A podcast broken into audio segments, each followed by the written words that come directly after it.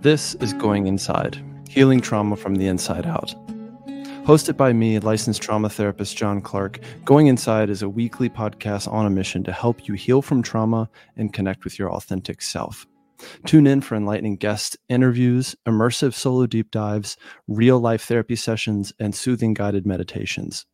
Follow me on socials at John Clarke Therapy on Instagram, TikTok, and YouTube, and apply to work with me one on one at johnclarketherapy.com. Thanks for being here. Let's dive in. Christine Dixon is an educational therapist for over 20 years. She became a radical, pragmatic pragmatist, testing out various healing methods to help with her own trauma. When she discovered IFS, it felt as if her whole life had led to this modality. She's now an IFS educator and group facilitator, following her fascination and inviting others to come along. I almost made it through that without stuttering or fumbling, but um, we're human here, right?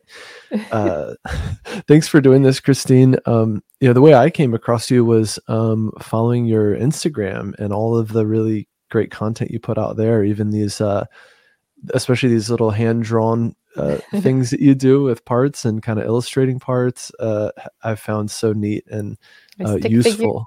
stick figures. Yeah i'm a big big fan of those.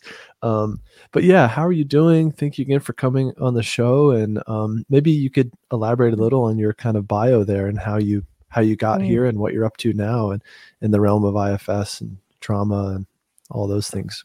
Yeah. Yeah so i kind of my trauma was mainly uh, in childhood with religious trauma um, some neglect, some things like that. And then, uh, but then I ended up also up in a an abusive marriage and was in that for 13 years.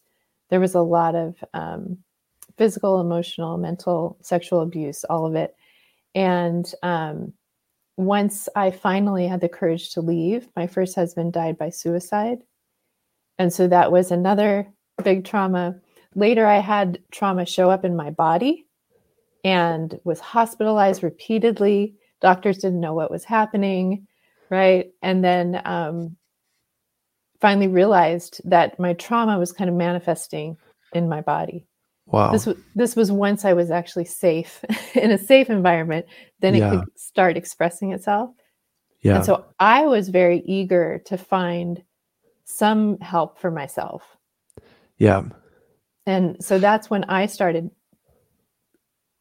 Go ahead.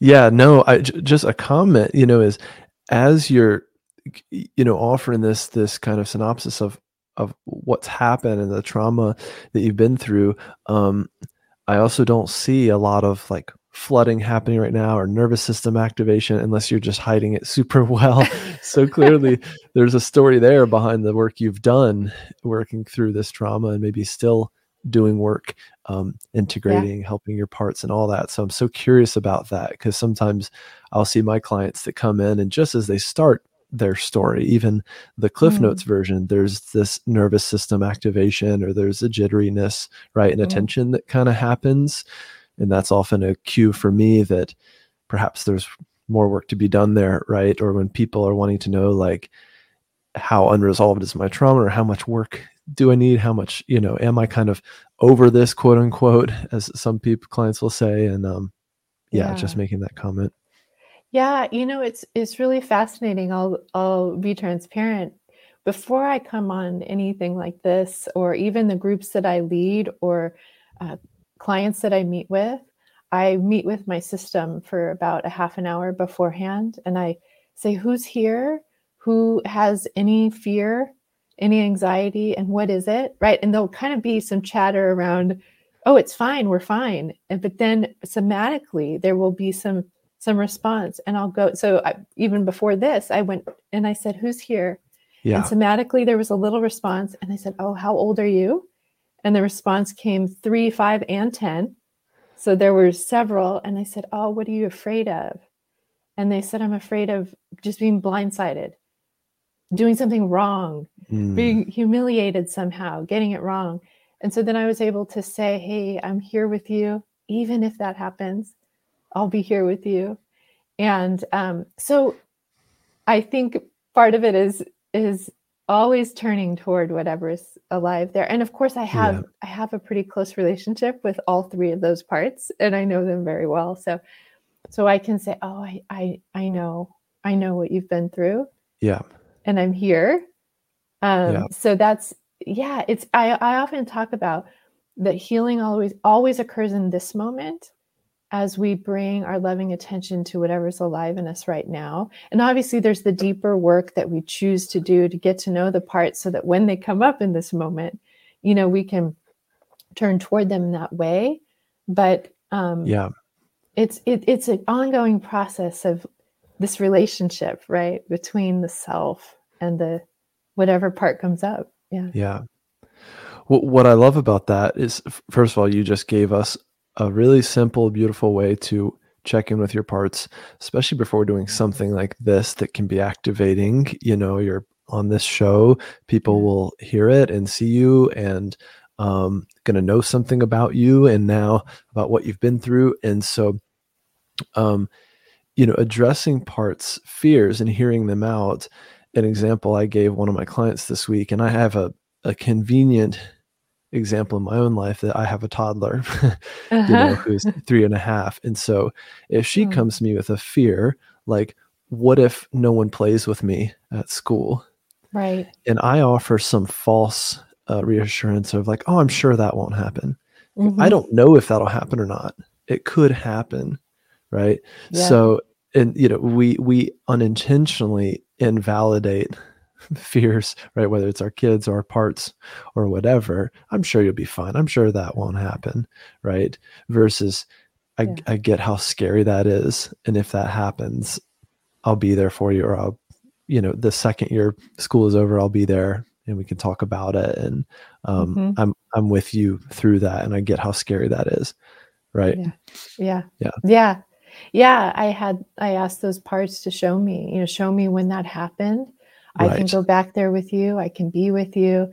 And that was something I discovered along the way through my own IFS process was that the response from the self, like you said, because other parts will say, oh, everything will be fine. Don't yeah. worry about it. It'll yeah. kind of placate in that way or or reframe or you know focus on the positive. Yeah. But the self would never say that. It would just say, oh, that might happen. It yeah. could happen but I will be here with you. And there's so much peace in that for the parts because they're like, yeah, I know it could happen. and you're not denying that, right? But you'll be okay because I will be here with you. Yeah. Yeah. So powerful. Yeah. I think one cue is like, I'll tell my clients if it feels like you're starting to even mildly argue with mm. parts, that's yeah. probably another part, right? Coming in and going, I'm sure it'll be fine, you know. Um, yeah, yeah yeah. yeah. Yeah. Denying the experience or having any kind of agenda or angst about it. Yeah. Yeah. Well, a couple directions we could kind of go today. One, I, I uh, always happy to hear more about you and your story, um, especially as it relates to working through your trauma.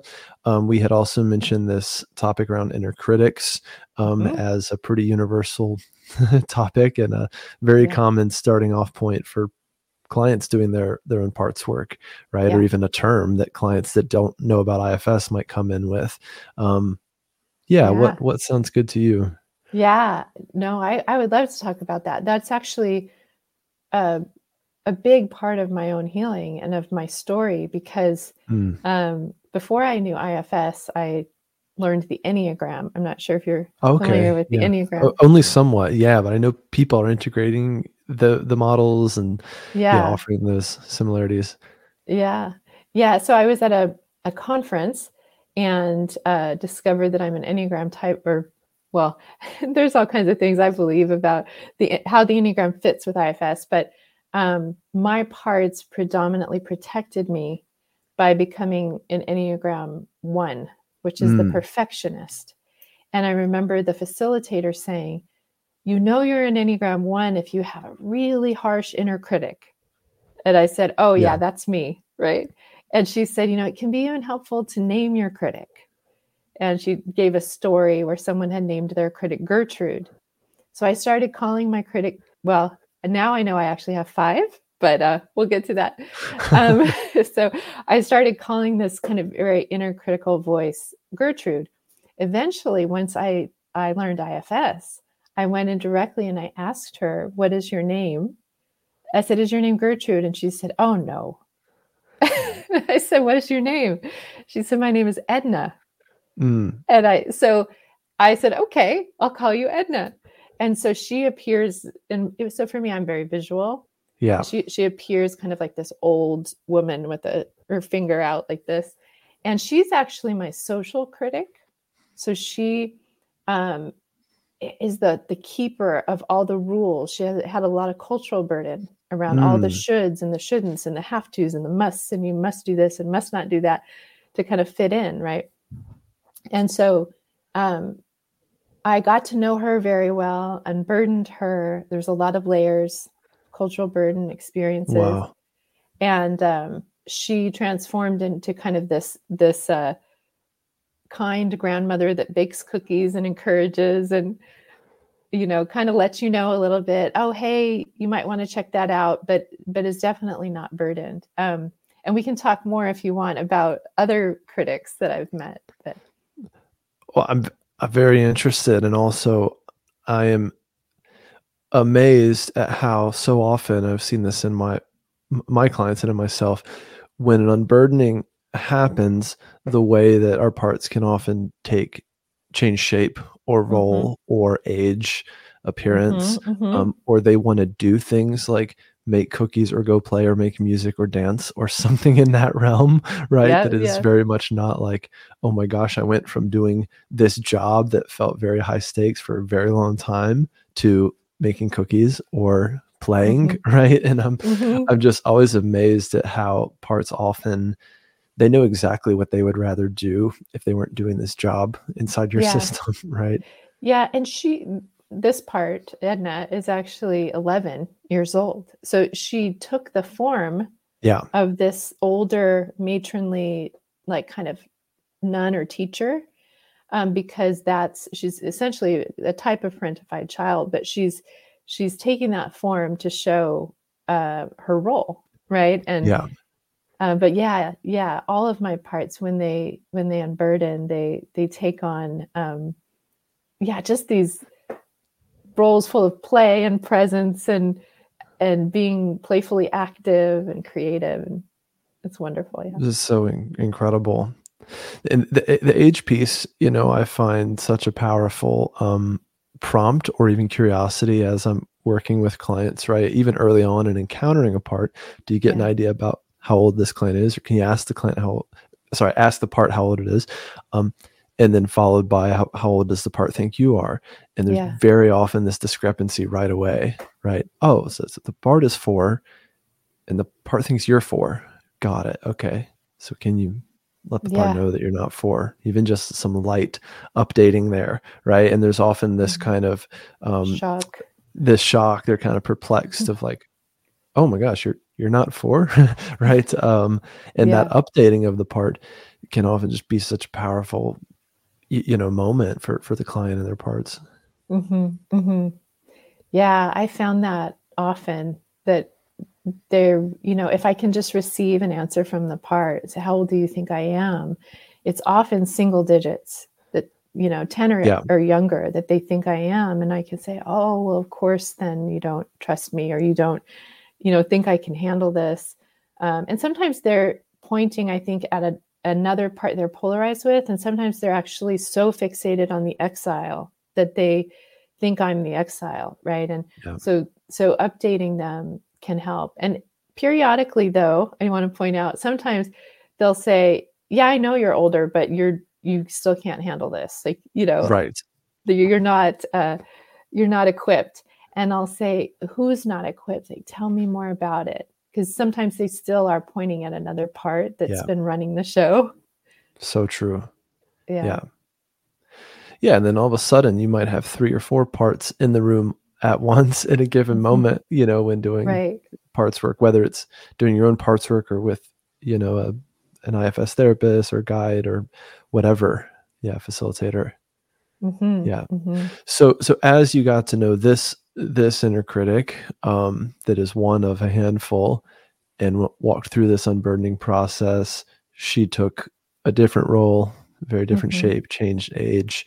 And then h- how did that shift things in your system or what did that look like in terms of even the practicalities of your daily life in your experience of that yeah. that inner critic those shoulds those musts that tension of um i'm not doing enough or i'm somehow not enough yeah yeah significantly so 1st mm-hmm. i want to say um because kind of one step i think at least in my journey that that I, we kind of skipped is that i before i met ifs i had been learning self-compassion you know through kristin neff's work and different things like that and I had learned how to bring self compassion basically to the exiles, right? The parts that felt really big emotions, felt wounded.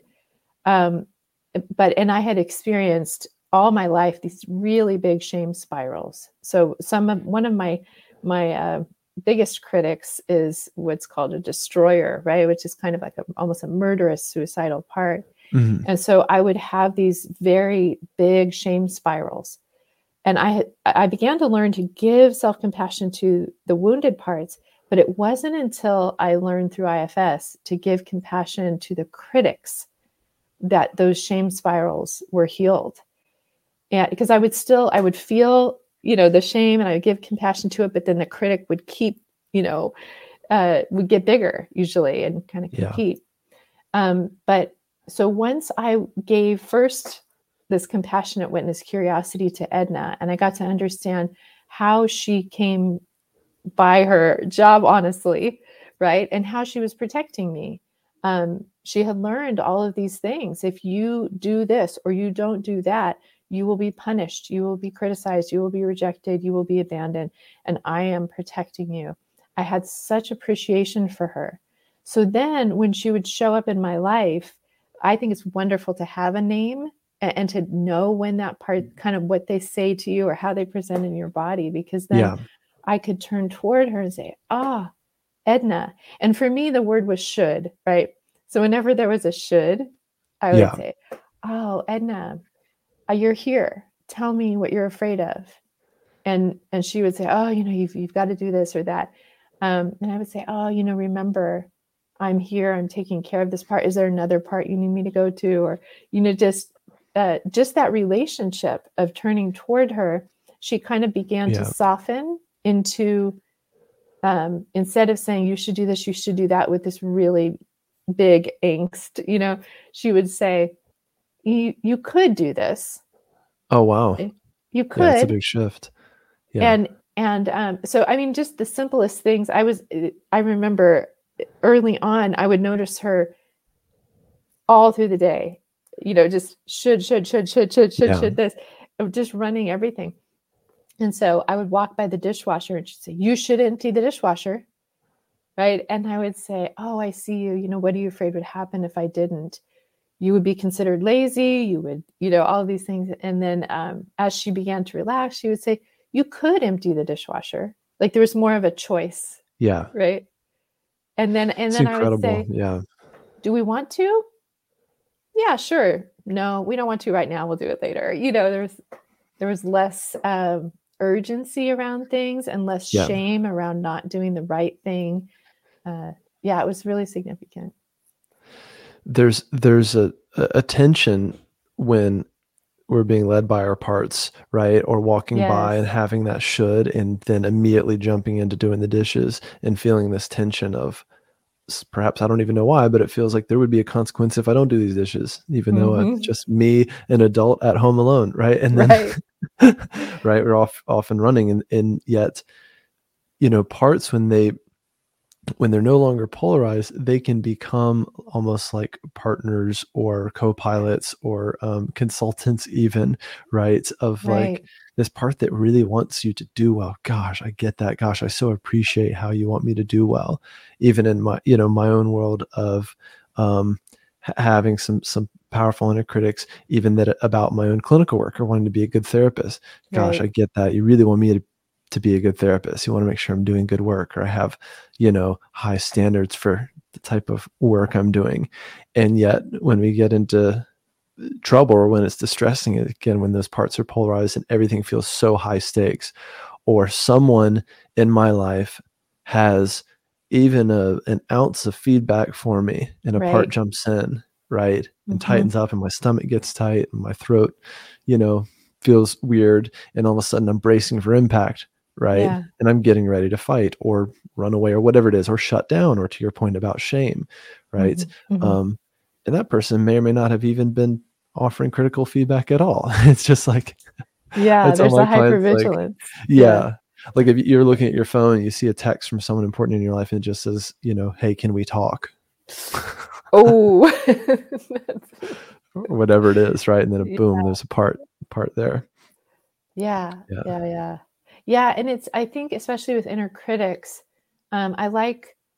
Um, are you familiar with Martha Sweezy's more recent book, um, Internal Family Systems for Shame and Guilt? I've got it on my shelf. I haven't cracked into it yet, but Oh, it's you're so you're good. you're not the first one to mention that, so that's so good, good. I have- for the book. I have a whole YouTube series on awesome. me talking about this book because it's so good. She has over 200, you know, uh, examples of IFS sessions around this, but she talks about the the six acts of the shame cycle. Mm, And um, I'll go. I'll just go through the first three real quick. great. but yeah. but the first one is that something bad happens to us. Yeah. Right. And and then the second one is that we accept that as meaning that something's wrong with us. Right. That so we a part of us takes on I am bad. And so then the third act she calls critics go large. And this is where a big critic comes in to say, You're right, you are bad.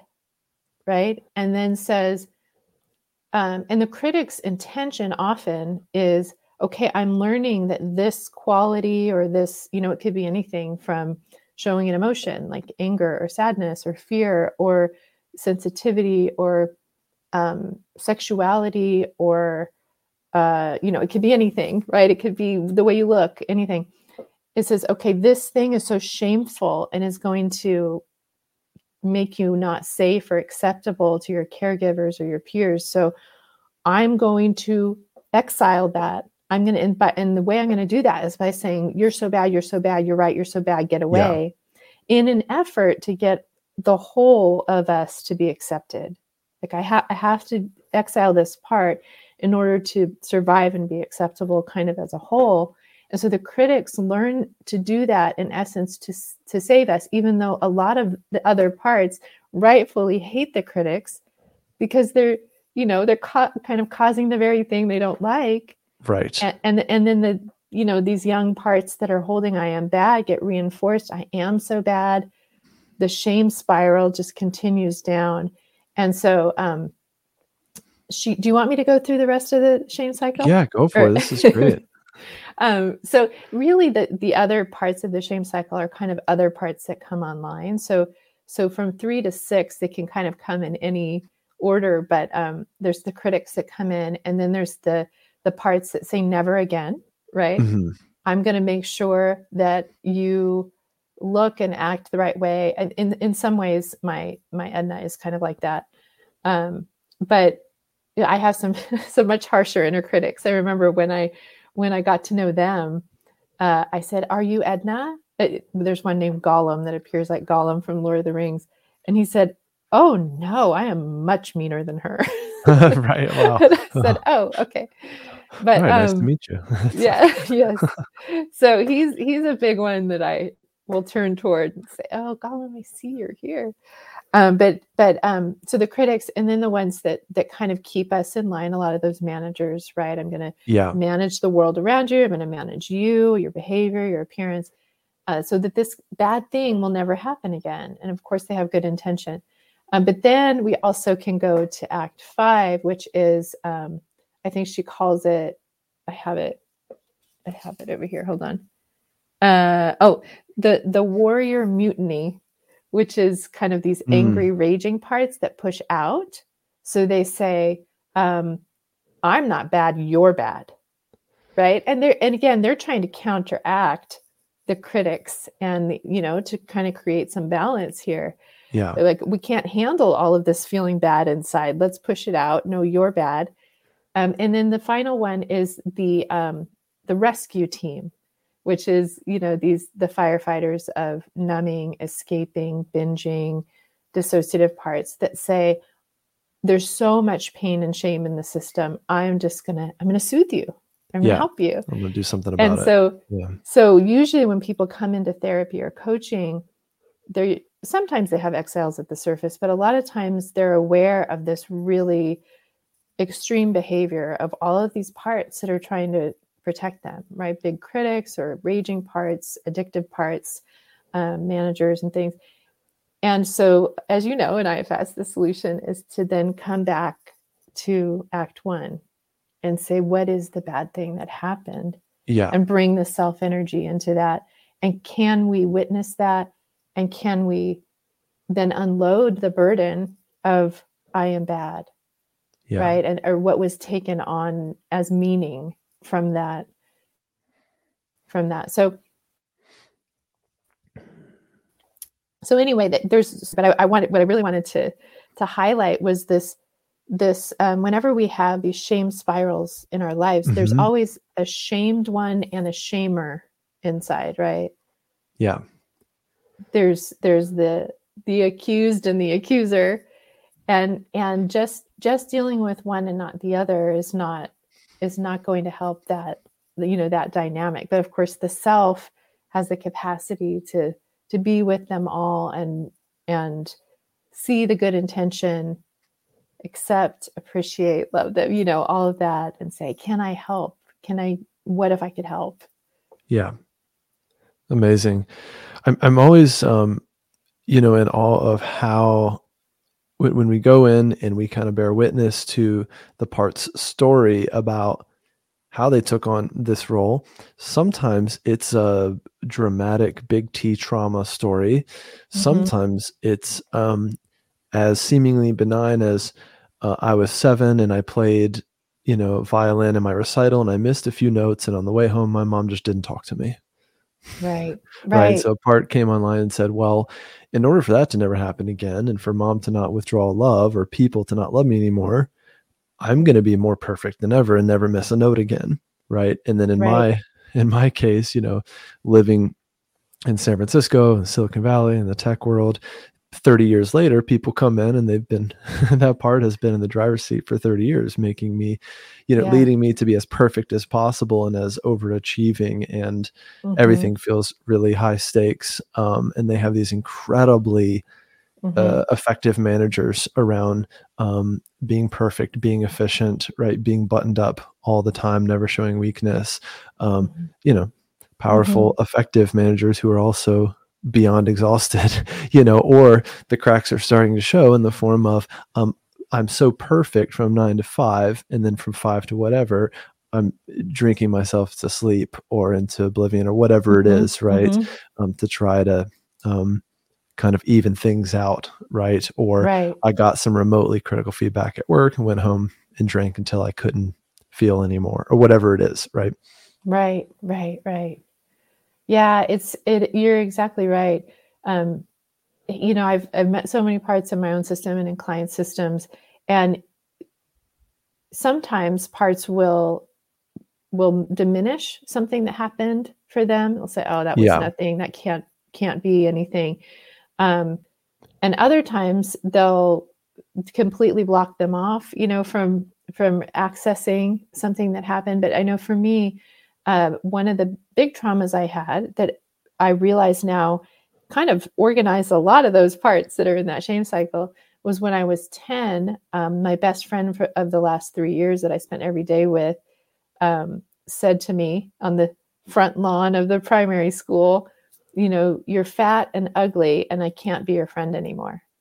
And I found out later that some of the popular girls had told her, You can be in our group if you you know, disown Christine. And she never talked to me again. I, you know, I went on, I had other friends, I did, you know, different things.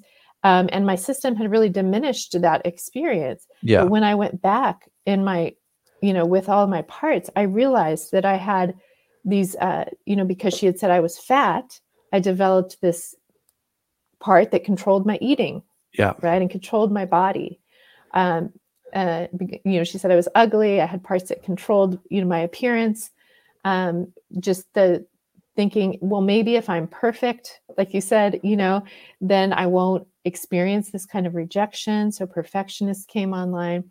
Um, I ended up trying to get perfect grades, trying to get approval from teachers, trying to get you know approval anywhere I could to kind of just all of these parts that that developed and people pleasing parts and um, really that have let me know they came on as this army in that one moment you know and then they yeah. and then they ran my life for the next 30 plus years it's, it's incredible you know to, to your point um or in the a point that was made kind of in your introduction your bio is um and this was my experience is you know after being a therapist for uh, you know 10 11 years and doing things a certain way um, and even doing things like uh, working from a cognitive perspective. So a client comes in and says i'm worthless and you kind of work with the cognition of that right? Like what's the proof that you're worthless? What's the proof that you're not maybe not worthless? Is there a replacement thought for that? Right? And you're kind right. of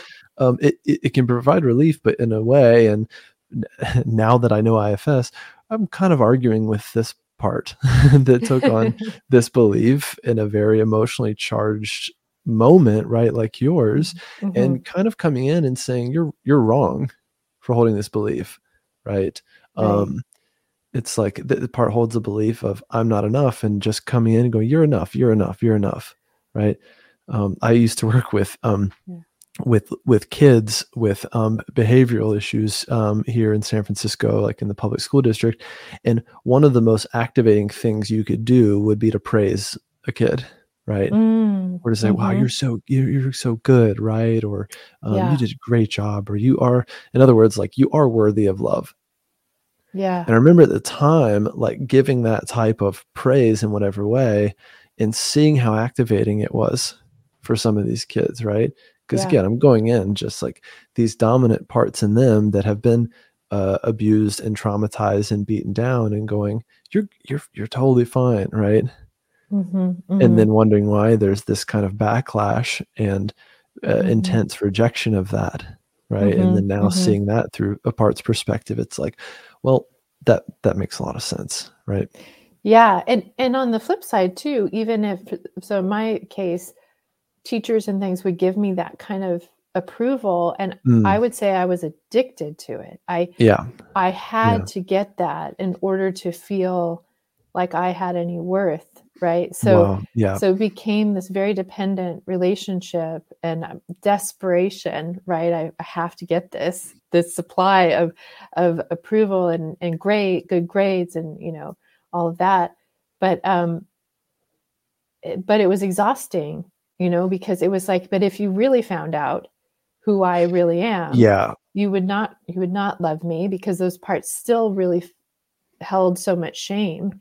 Um, and and what's interesting to me is the self, because you were saying, you know, I think when you were talking about kind of that cognitive behavioral therapy of, uh, or cognitive therapy of, yeah. well, the opposite, you know, and kind of that it's really other managers that are trying to help and and so many modalities that's i think the best they have to offer is yeah. here's another manager to try to counterbalance that's right. polarization yeah right a, burden systems way of trying to achieve balance but what's interesting is when myself would go in to these parts that held this i am bad i am unlovable belief it's just the presence of the self it's like i call it the loving gaze yeah. right it was just like I see you and you are delightful.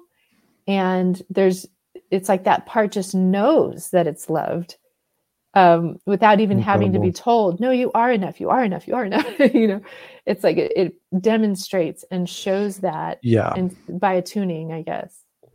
Well uh, yeah i love that. And so i um I, I also you know teach IFS to the clinicians that work at my practice. I, I own a, a, teaching practice here, and a lot, mm-hmm. you know, sometimes because we can be so eager to kind of go through the steps, or even looking at like the steps for unburdening, we can kind of blow past um, mm. this really pivotal moment of um, you're there with a part, perhaps just asking to hear its story or is, it, is there anything it wants to share with you?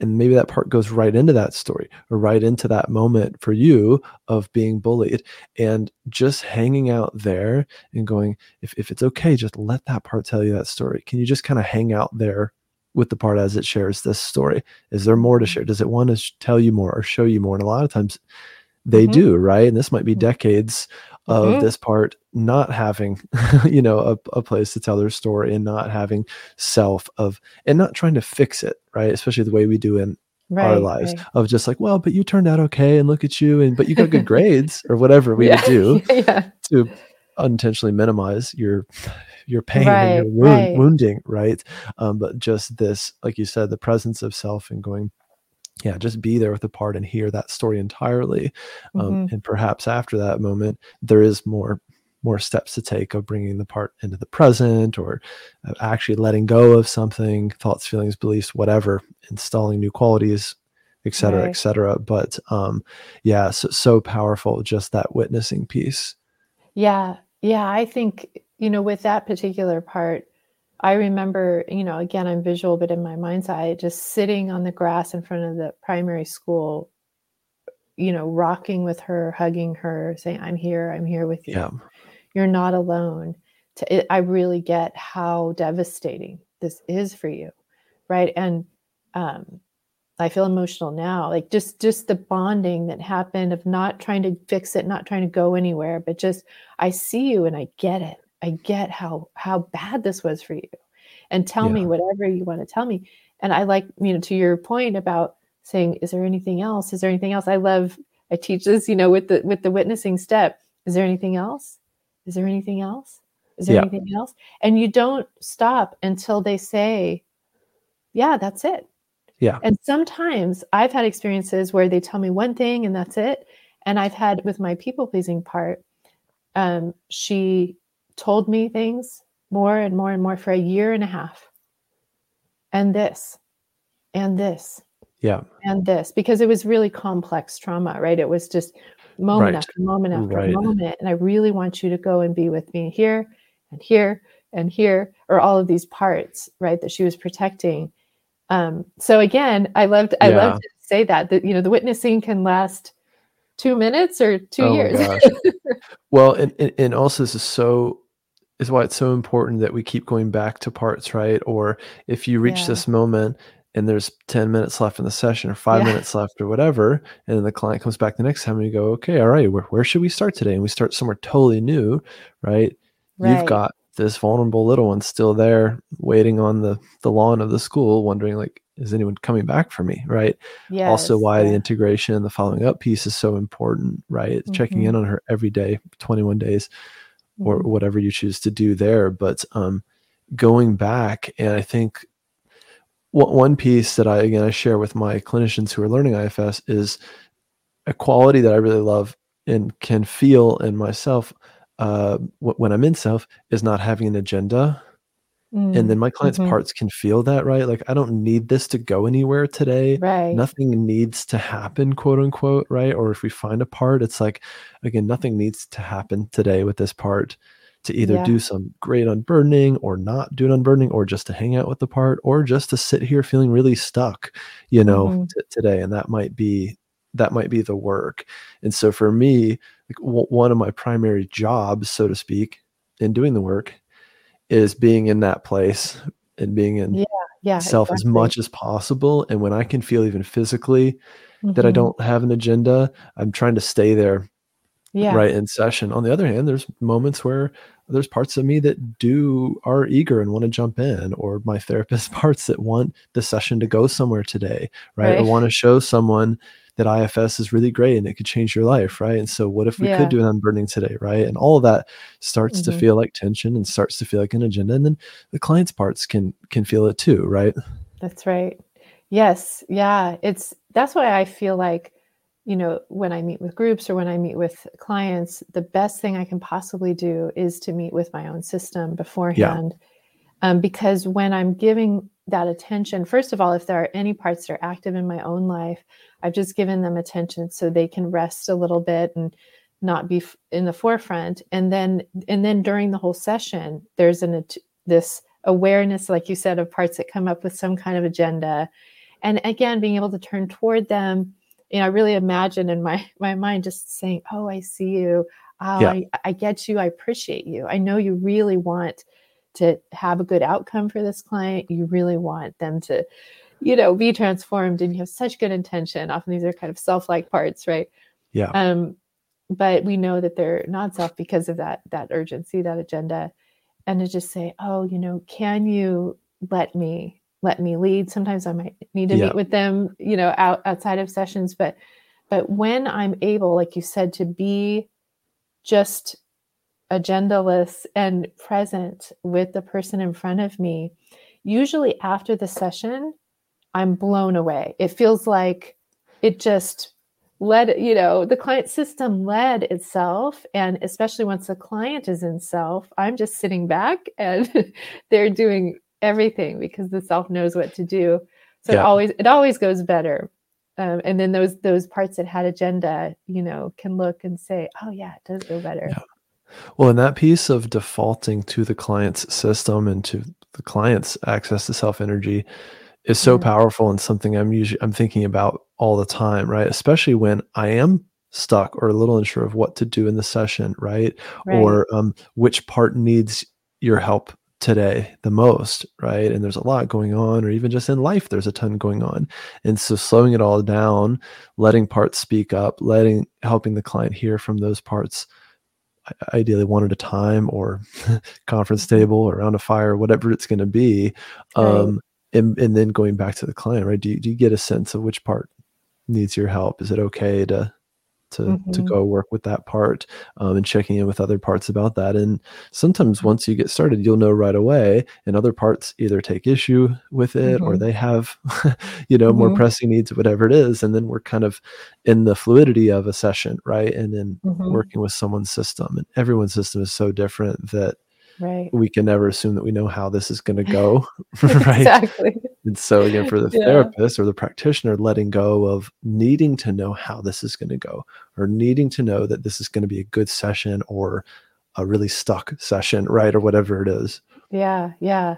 Yeah and it's it's interesting. Something that that soothes those parts for me is that we only ever have to be with whatever part is here now right because sometimes there will be parts that get overwhelmed. Well what if another one comes in and blocks the work and then another one comes in and then there's so many and there's confusion about who's here? Well we just deal with whatever comes in this yeah. moment and whatever comes in this moment. And so like some of the parts get overwhelmed because they think about so far ahead right? Like you know this and what if this and this and this happens? Well that might happen but all we ever have to to work with is whatever's here right now and um, and sometimes the process is that way where this part comes in and blocks the way and we meet their concern and then another part right. comes in and we meet their concern and maybe we don't ever get to the target part but um, i like to say you know every part is so worthy to get to know like sometimes yeah. um, practitioners and even clients sometimes will have this idea that that the ideal is to get to the exile right you got to heal, heal yeah. these roots but but these these protective parts are young too and that they're you know i say they're your inner yeah. children too and they they need so much love and attention and so yeah. if we just give them love and attention right now it's really going to be significantly worth it you know in in the big picture so true yeah that that, that piece about um that this came up in um group supervision at my practice recently around um, kind of like looking for the exile, right? Or like yeah. um, some of the IFS folks will talk about that, like uh, exile hunting or something like that. That's like the big, the big goal and going for the big one. Yeah, exactly. And um, yeah, understanding again that that can come from a very do-gooding part of uh, right. the practitioner, right? If I really want to help, um, yeah. and uh, and yet when we blow past protectors, right? And uh, mm-hmm. you know, I at first had learned about this idea of like backlash from protectors, mm-hmm, mm-hmm. and then experienced it when with yeah. a client I went uh, too deep too fast, and we ended up, you know, with with an exile without the permission from the protectors, right? And going really, really slow with those protectors, right? Even if it yeah. feels too slow to some of my parts that really want to again be good and efficient and get Mhm. somewhere, right? And and the client's parts too, right? They want to get Right. somewhere. Um, but we have to go so slow, right? And really starting with Mhm. the protectors as a, a rule of thumb is I think a good Mhm. one. Yeah. Yeah. I've had clients who, you know, afterward, maybe they'll have dissociative parts that, you know, take them Sure. out pretty severely afterward, or big inner critics that come out because how dare you be vulnerable or how dare you, you know, let this out or, or even self-harming suicidal parts. So it's, that's why it's so important, right. To, to get all of those parts permission to really get to know them um, because they are protecting for a reason and they're really really genuinely afraid you know and they are going to to get really activated if they think you're going into territory that's going to you know That's right. compromise the person's safety or whatever or vol- you know the volatility of their whole system and Yeah. so um yeah i'm i'm often saying yes you know let's go to whoever has any opinion about this we will never steamroll over them you know Right. to try to get Right. get deeper yeah so important to check in with parts at the end of a session or again especially if there's been unburdening or working with an exile and then to go back and check in with parts because sometimes like you said they th- they have real issues with what just happened right Yeah, and yeah, yeah. it's important that we we hear from that and spend time reserve time at the end of a session really doing some of that integration piece around uh, other Mhm. parts speaking up about what just happened or concerns about what this means for my role now or whatever and i think some practitioners will kind of skip past that or just not manage the clock well enough to right. have time for that piece understandably yeah. Yeah. yeah yeah that's funny. I have i have a little bit host of managers you know when i meet with clients. One of them is the timekeeping one Yeah. say, okay you're you're allowed to do that for me. Important. Um, but uh, so yeah we can have parts that support us but but then there's also um, if that part comes in and says oh no no no you can't do this you can't do that i'll say you know it's okay you can relax thank you for keeping keeping the time but right but I can, you know, uh, we'll we'll we'll go forward and do what we can. But yeah, I love that what you're saying about um, closing in such a way as to check in with everybody. Um, and sometimes I'll even tell a client, you know, can you commit to even like five minutes after the session, just being still and and being with whatever comes up in you and, and being curious about it right because you to validate or you know that you might have uh, some parts that get that that get upset or activated by it and Yeah. that's normal um, when you're really bridging the gap between sessions and honoring um, clients' autonomy, that um, you can and perhaps uh, even should consider, you know, should keep doing the work. And as clients kind of learn that this work can be very self-led, right, and can can continue in between sessions, right, or keep working with your parts afterward, right? It could be five minutes. Eventually, for some clients, it's an hour, right? Um, or in our own work as practitioners, right, the work is kind of always happening, right? And as Right. clients kind of learn the ropes of like basic, Yeah. you know, core principles like un- unblending, um, then they can practice that, right? And yeah practice really does help, and listening really does help. I think listening is just such a big piece of this work. And again, not trying to argue or change your part's mind, and even that piece around appreciation, I Mhm. find is often enough, so to speak, to help a part un- unblend and soften. Right, even that perfectionist part, right? Just could you just send that part some appreciation for how hard it's working for you, or for me, in my case, how hard it's working to help me be a good therapist. It really wants me to be a good mhm. therapist. Wow, that makes so much sense. Just send that part of appreciation. And often that is enough for that softening to happen and then right some more spaciousness to to to be to, to happen. Yeah, I think, you know, the more we get to know parts on a deeper level, you know, we ask them, what are you afraid you, would happen if you didn't do this? And we hear their really valid reasons why they're doing this. But, you know, ourself naturally has this appreciation for, oh, oh my goodness, that's why you're you're protecting me from death, right? From from you know abandonment from these really severe things you have this really good intention even if your impact is you know hard for the system you have Yeah. a good intention i do appreciate it and so so then eventually as we experience that more and more with parts our system does or our client system does then I, like i'll tell clients and i'll say you know you'll you'll experience this but every part does what it does for a reason. So you don't have to even know what it is initially as long as you know i know there is a reason. I know there's a good intention. Let me come towards you and and listen to you so that i can understand what it is. Right? Yeah. so then when so then when something even like a suicidal part right is really overwhelming and the system hates comes up that you're like okay i know you have some kind of good intention. You you know have some reason while you're doing this. There's a reason why this makes sense. Um, then that can give us a little bit of that courage to go toward it and say okay you know tell me what your good intention is. I'm not seeing it yet. That's great. Um, th- this has f- flown by, and um, yeah. uh, just with a couple minutes left, um, anything that you wanted to say that perhaps we didn't get to here in the the final minutes, and then of course, um, you know how people can find out more about you and follow along and and learn more about working with you. Yeah. Um, well, you know, since we were talking about inner critics, one thing I was going to say is, you know, I was saying I I got to know several different critics, and and one of them was uh, you know, I heard Dick Schwartz talk about this that there's kind of these two different kinds of of suicidal parts. One that's like I feel so awful, I want to die, and the other that's actually murderous. it's kind of like you need to die. You're so pathetic, right? And that's kind of the biggest critic that I had mm-hmm. that was causing so much pain in my system.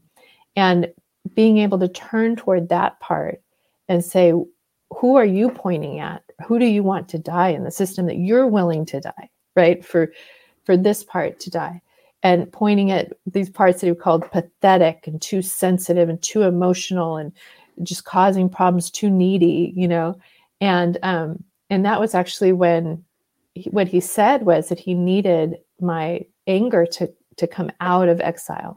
My my self-protective anger and self-agency uh, to come out in order to protect a little bit more, right? Because that had also been exiled. And so as you go towards these parts, they will show you the way, right, of very naturally of what needs help. And then, you know, once that was was um was worked with and I mean now I have such appreciation for the part the murderous part that like wanted me to die um, and and I've had you know other just really big inner critics. Um, there's I don't know if you're familiar, uh, just real quick with um, Jay Earley and Bonnie Weiss's a little bit, yeah, books, and they have one about about inner critics, and they have I think it's seven different types of inner critics that, you know, but luckily, actually, I hadn't read that before I met my critics, so so it, it didn't kind of skew them but i was able to go oh yeah you're this kind and you're this kind and you're this kind right? Um but so so i just encourage people to be so curious right about and, and to just trust that as you get to know whatever's in front of you the puzzle pieces will eventually come into play i mean i didn't know back then when i met edna that i also had these four or five other um, critics, but you know, if you go in and ask, you will find out. Like I did with the one, you know, are you Edna? No. you know, I'm I'm this, and I, I remember then having another and saying, are you Gollum? No, I'm I'm in charge of this, right? And um, as you befriend these parts, you can just turn toward them whenever they come up. You learn their tells, and you say, "Hey, I'm here with you. I see you. I see your good intention." Like you said, um, yeah, it's just such a beautiful, beautiful modality to to um to get to know like yeah. like I have clients who say, you know, I know more people inside of me than I do outside of me. yeah. Yeah.